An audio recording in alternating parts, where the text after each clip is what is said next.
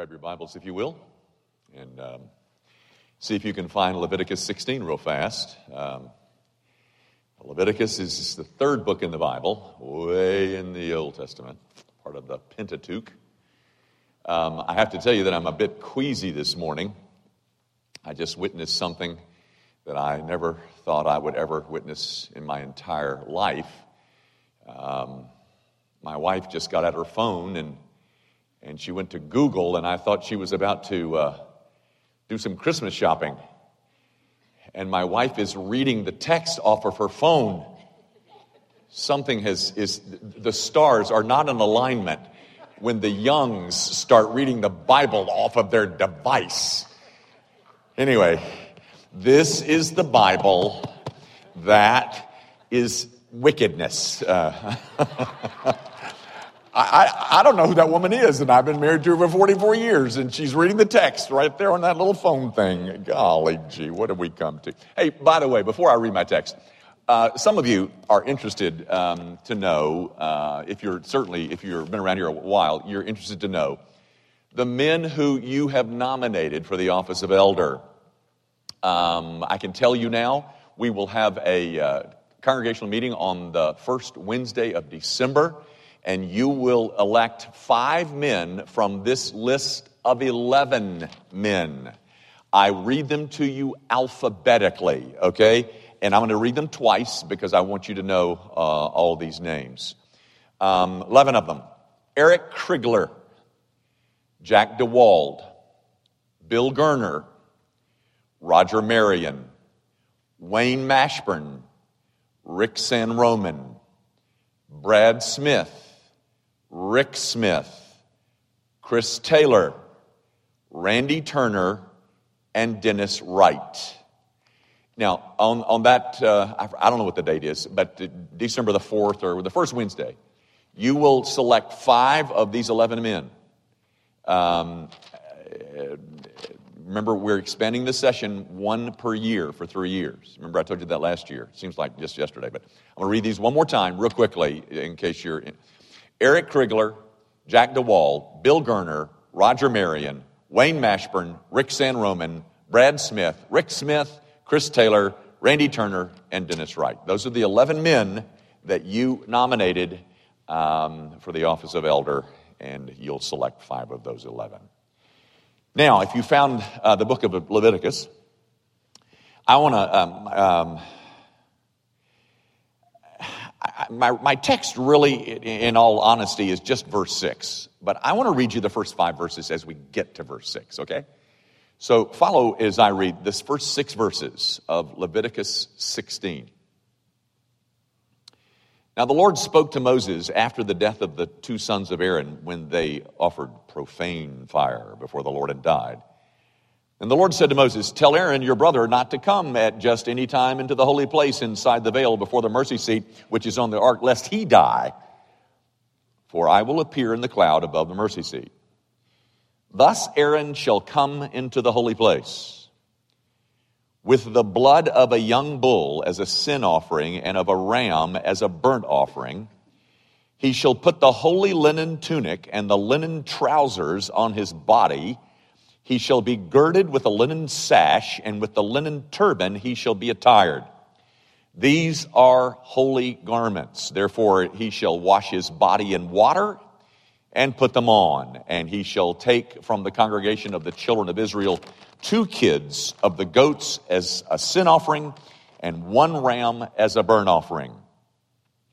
Aaron shall offer the bull of a sin offering which is for himself, and make atonement for himself and for his house. The grass withers and the flower fades, but the word of our God, this endures forever. You know, guys, it was brought to my attention this week um, in a rather roundabout way that though I have said this before, I need to say it more, or I haven't said it enough. So, here, let me say it again. This book, in its entirety, is about Jesus Christ. Uh, you know that to be true of the, of the New Testament. It's kind of clear in there, isn't it, in the New Testament? But it is equally true, ladies and gentlemen, in the Old Testament. The Old Testament is just as much about Jesus Christ as is the New. He's harder to find, perhaps. One of my heroes is a guy who said, Jesus Christ can be found on every page of the Old Testament. Um, the reason I say that is because our text this morning, ladies and gentlemen, is a classic illustration. Very frankly, it's not hard to see Christ in Leviticus 16. Um, the other passages may be more difficult to see him, but it's not difficult to see him here. Uh, he is placarded in this, this chapter, which is a description of this day that I told you a month ago was called Yom Kippur, the day of covering, the day of atonement. Now, so what we're doing, what, what, what, what I'm supposed to be doing is every time I show you a page, I'm somehow supposed to show you Jesus on that page. And very honestly, ladies and gentlemen, it is not hard to do this morning. Um, I, I think you know that the, um, the thing that separates God from us is, of course, our sin. The Bible says that. Isaiah chapter 59, verse 2 says it very clearly your sin has separated you from God. Um, God is holy, and we're not. And He cannot tolerate sin in His presence. The Bible says so in Habakkuk chapter 1. His eyes are too holy to even look upon our iniquity. So, in the Old Testament, in order that he might dwell in the midst of Israel, he, um, and, and dwell there without compromising his own character. He, he put in place this, um, this one day called the Day of Atonement, which, um, or, or where atonement for sin would be made. Now, guys, you got to get this part. This is the key thing about the Day of Atonement. It's very difficult. It was annual. That means it was, it happened every year. That means it it was repeated over and over and over and over and over again, which suggests what? That the remedy that was offered in that Day of Atonement was impermanent, it was temporary, it was not complete, it was not perfect. It was, it was just, it was just a stopgap measure. But it did more than that. It was a prophetic type. It was a picture it was kind of a, um, an acted out portrayal. This day in, described in Leviticus 16, called Yom Kippur, called the Day of Atonement, took its bony little finger and turned our heads towards something that would come later. Again, guys, don't forget, it was annual. Annually, they had to do this because it wasn't a permanent remedy. Now, listen to this out of the New Testament. Um, not with the blood of goats and calves. By the way, that's referring to Leviticus 16. Not with the blood of goats and calves, but with his own blood, he entered the most holy place once and for all. Again, you know who this is describing, don't you? This is a description of Christ's work here in Hebrews 9. And by the way, same thing said in Hebrews 10. But the difference you see, I hope, is that this Leviticus 16 thing was repeated over and over and over and over again. Jesus' payment for sin.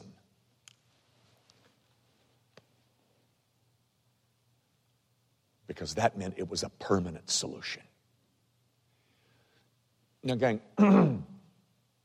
there's, there's a couple other things that I want you to see just in, the text that I read. Gang, did you see who this is addressed to? Now, God is speaking to Moses, and Moses is supposed to tell Aaron. Aaron. Aaron? Yeah, Aaron. Well, who's he? Well, Aaron is the high priest. Now, you know who the high priest in Israel was, don't you? I mean, he was the top dog. He was the big kahuna. He was the, uh, he was numero uno. He was the head of the religious world. He was the, he was the guy who was in charge of all this religious stuff that went on in Israel. And, and, and he needed forgiveness of sin? Oh, yeah. Guys, did you see what it says in verse 6? Aaron shall offer the bull as a sin offering, which is for himself. Ladies and gentlemen, Aaron needed a Savior just as much as Samson did. You remember Samson, don't you? Samson and Delilah. You know the guy with all that lust problem? Aaron, the high priest, kicked off the day, the Day of Atonement. He started the day by bringing a sacrifice for his own sin. Because he couldn't make any sacrifice for anybody else's sin until he had dealt with his own. And he did that year after year after. But you never see Christ offering a sacrifice for his sin.